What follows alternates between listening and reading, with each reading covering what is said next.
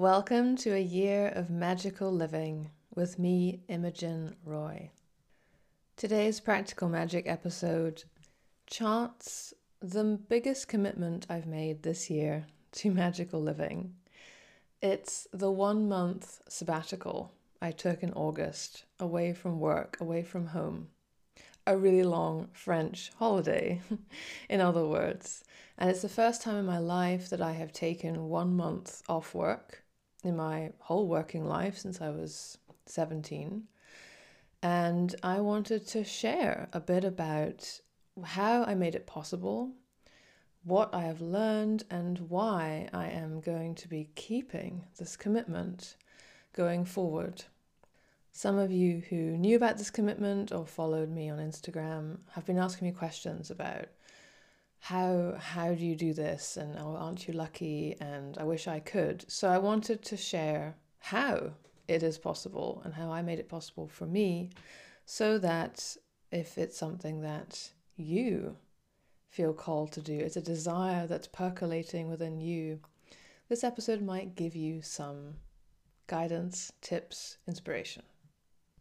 Because for me, magical living isn't just about the little things I do every day or the tools I share with you on this podcast that help me be more embodied, that bring me back to myself, that help me see, feel, hear synchronicities and magic in my everyday life.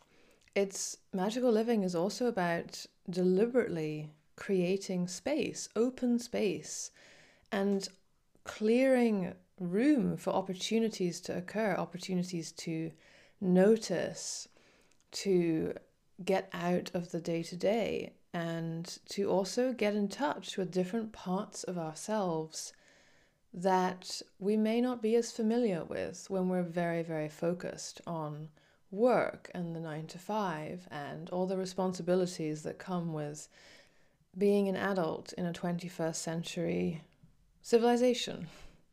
So let me start by sharing how it was possible for me to take 1 month off work, which I'm very well aware in many countries, I'm thinking of the United States as a key example, the statutory vacation is 2 weeks in the entire year. Where I live in France, the minimum vacation time that your employer can give you is actually more like 30 days of working days. Holiday, which means that's about 5 weeks of vacation, and that's the minimum. So it's very common in France, where I live, for many people to take 3 weeks of summer holiday in July or August. And after living in France since 2011, it felt like high time to try this experiment for myself. What might happen if I took such a long break in August? So the first way in which I make these sort of things possible is having my business by design. When I was about 24, I read an article online I stumbled across on the internet called "Your Lifestyle Has Already Been Designed."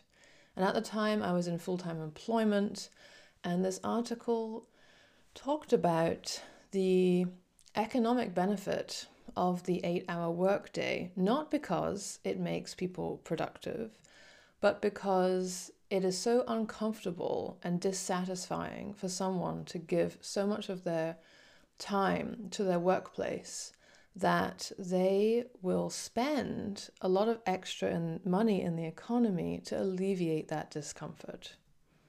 The theory put forward in this article is that the culture of the 8-hour workday, and let's be honest, is it really 8 hours, or is it more like 10 or 11 for many white-collar workers, is big business's most powerful tool for keeping people in this dissatisfied state where they're contributing so much of their life force to someone else's profit margin, that the answer to every problem they have is to buy something.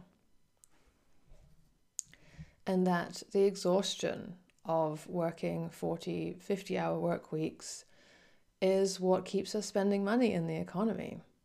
And this, when I read this article, this made a lot of sense to me, and it also made me angry. I just decided then and there, I do not want to continue this pattern. I don't want to be a cog in the machine, to be a consumer who's so exhausted, who never has enough time to exercise or to enjoy free time or just lazily read a book or just relax, that I'm constantly spending money.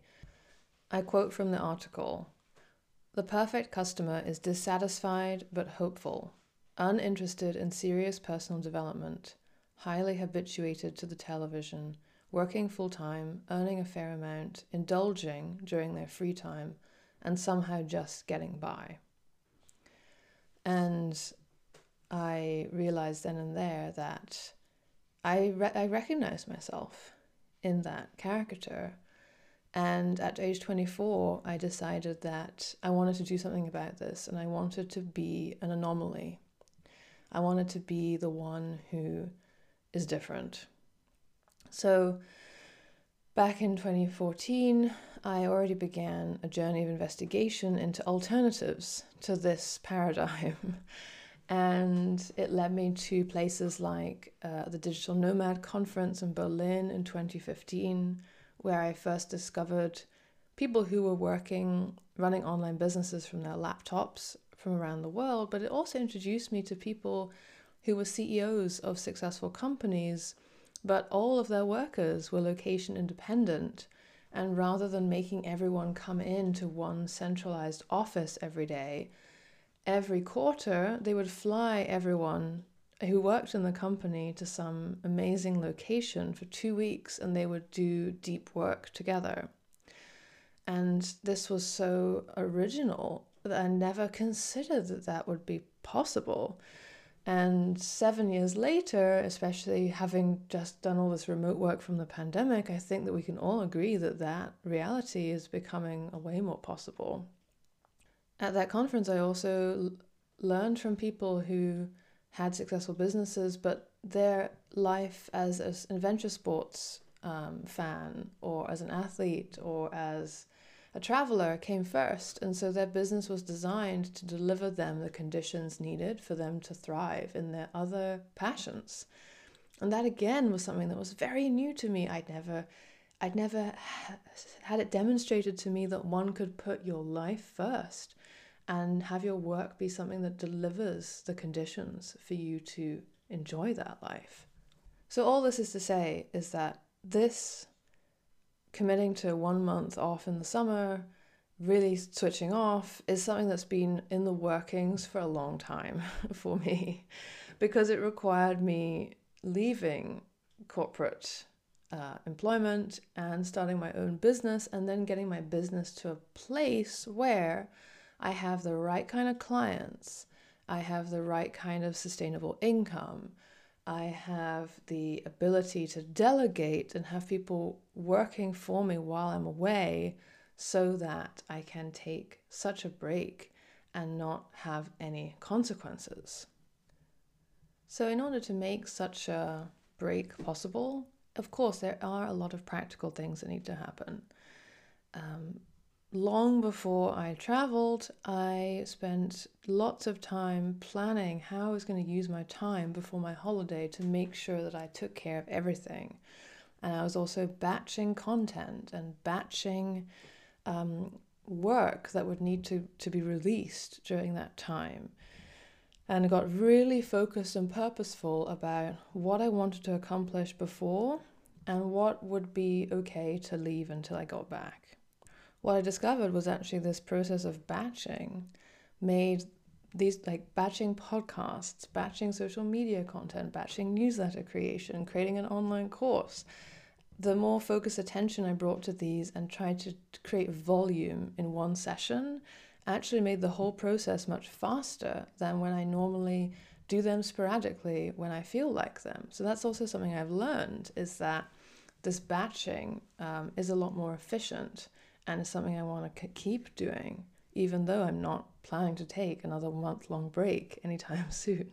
Getting really organized ahead of time, knowing exactly what I wanted my team to be working on while I was away, making sure that they were well briefed, making sure that they had all the information they needed, clarifying how he would communicate during my time off. But ultimately, the biggest thing when you are committing to taking a large amount of time off work is simply to decide. Decide it's happening and tell people, and then it's done. Because, of course, you're not going to get as much done in your business or in your work or your job as if you weren't taking that month off. So just making peace with the fact that not much is going to happen for a month, and that's also okay. And I think this was one of the things that I found the hardest.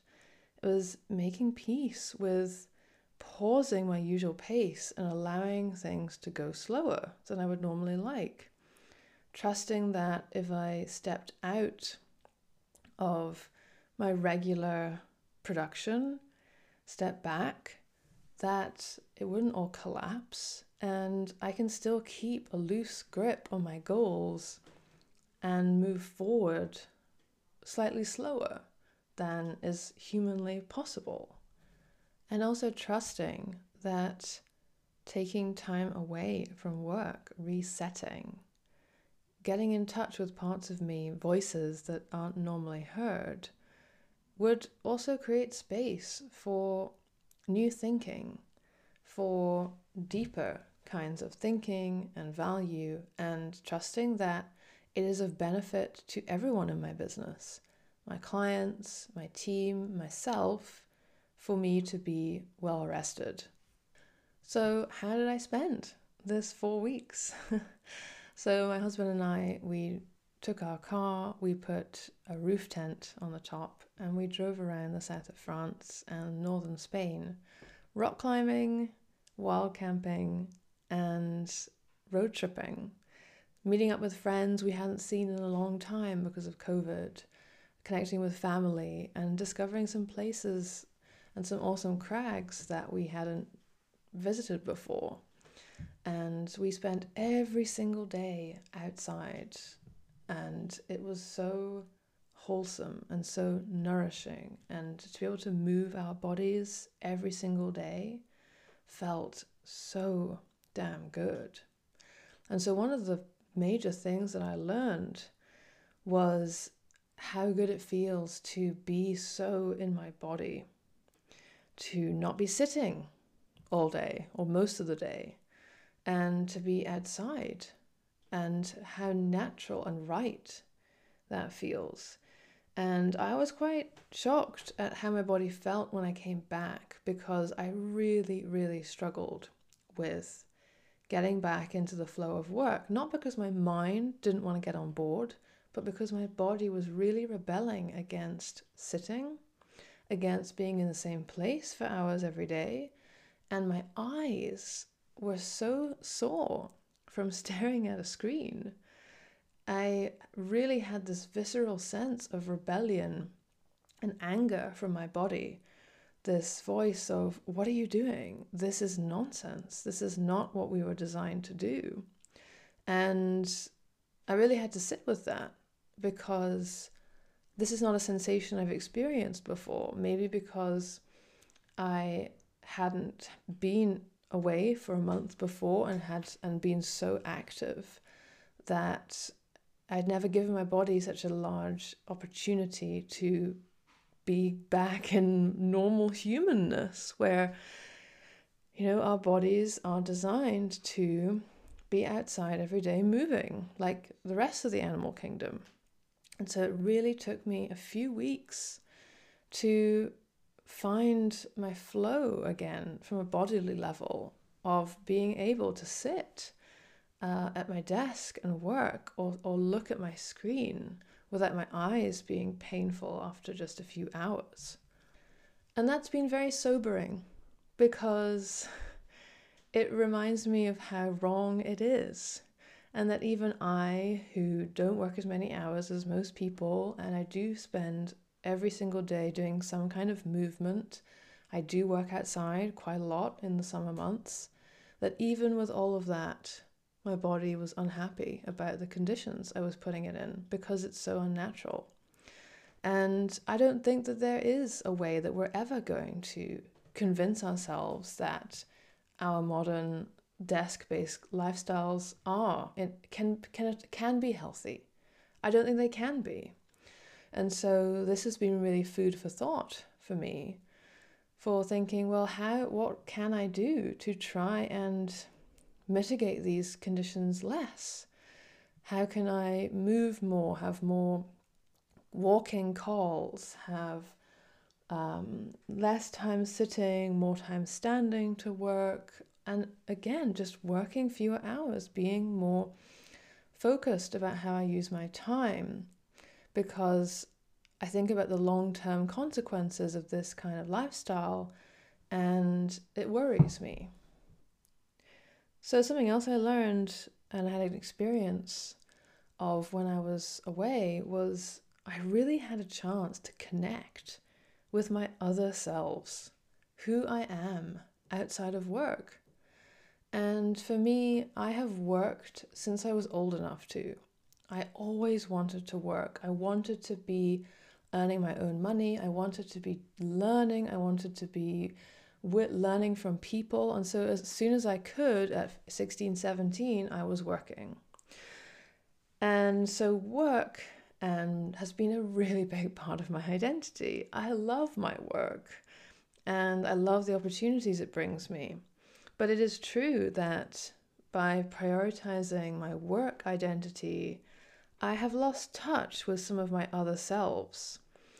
And on this holiday, I also was able to remember that there's also the Imogen who is sportswoman, the athlete, the adventuress, the outdoorsy one who loves nature, the voracious reader with the powerful imagination, the fun-loving one, the hedonist one.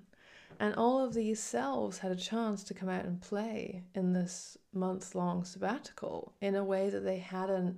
I'd only had real glimpses of them previously. And it's been very philosophical to remind myself that work is just one part of me, and to interrogate, is it even the most important part? Is it actually the most interesting self that I bring to the table, to the world? It could be, but this is something that I'm interrogating right now. And what I'm taking away from this experience is definitely making more time and space, magical living, creating time and space to connect with these other parts of me on a more regular basis. And one of the things that I'm doing is I am committing far more time every week to sports and allowing myself a couple of hours a day to do sports, and trusting that that is only going to be of a net benefit to my other selves, including my work self. I remember once having a conversation with some senior leaders in an old corporate job I had, and they were talking about how they didn't really like going on holiday because they were just thinking about work anyway, and they would get bored quickly and want to just return to the office and get things done. And to me now, when I think about that, what it portrays is that they have completely lost touch with their other selves, that the work self is so dominant it has killed off all of the other personas, the selves that make them who they are. The childlike self, the playful self, the sporty self, the philosophical self, the friend self. And that really saddens me. It saddened me then, but even thinking about it now through a different lens, it really saddens me. And that's something I want to avoid. I don't ever want to lose touch with my many selves that make up my identity. And finally, one of the fears I had about taking a month off work was that what happens if I love it so much I never want to work again? What happens if I just check out and I'm unable to return to work? And it was not a big fear, but it was a possibility that I was entertaining. And what actually happened was that around the 25-day mark of our trip, I started to have organic feelings of being excited to return to my work, being excited to get back, stuck back in and starting to percolate with ideas. And I felt like a month was just the right amount of time to really rest, to really get away, but then also to feel that tug of, I do love what I do. I do want to go back. I want to go back differently. I want to go back embodying all the things I have learned, but I am ready to go back. And maybe it's simply because we were living out of our car, camping a lot of the way for a month. And so really, when you've been living out of your car for a month, I think for many of us, that is a natural boundary of enough. But it felt like 1 month was the right amount of time. And so I am really committed to making that possible now every summer. And just deciding that, designing my life and work accordingly so that August is sacred and that is not a time where I'm scheduling things and it's something I work around. And it's just, that's just how it is. And even I'd like to take that further and be working towards a scenario in which I'm working 9 months of the year and I'm off for 3 months of the year, so that I get time in the spring, summer, and in the winter, because I'm a skier, to play with my other selves effectively. And yes, it will take me a bit more designing and work and strategizing and personal development and building my business to get to the point where I can make the income that I want to make and keep the client relationships that I have, just working 9 months a year, but it's totally possible. I'm already on that path. So one thing I would want to say is that if you're someone who right now does not have the possibility, or you do not feel you have the possibility to take long breaks from work, and it's something that you know you would like to do, trust that you can work towards it. For some of you, it may actually be that there are no major blockages. It's simply about you deciding that this is something that's happening and working around it. And for some of you, maybe there are various infrastructure, logistic, childcare, all kinds of things that are preventing you. But if this is a legitimate desire, you too can work towards this. 7 years ago, I decided that I did not want to be part of the system of the 40, 50-hour work week where you become a perfect consumer in a society that's always working. But it's taken me a good while to design my life and just make changes so that I feel like I'm no longer part of that. So these things take time. These big visions can take time. And what I would encourage you to do is to start small. Start taking longer breaks. Start deciding, I commit to taking X amount of time off work every year and just blocking that time and making it happen. And look for expanders. My world was so expanded when I went to that Digital Nomad Conference in 2015 and met people who were living lives that I'd never imagined were possible. And now I'm surrounded by people who are living unconventionally and making commitments to themselves about how they want to spend their time, their lives, and doing the hard work of creating, designing, structuring things differently so that that's possible for them. And there are people like that everywhere if you know how and where to look. So seek out expanders. Find people who are living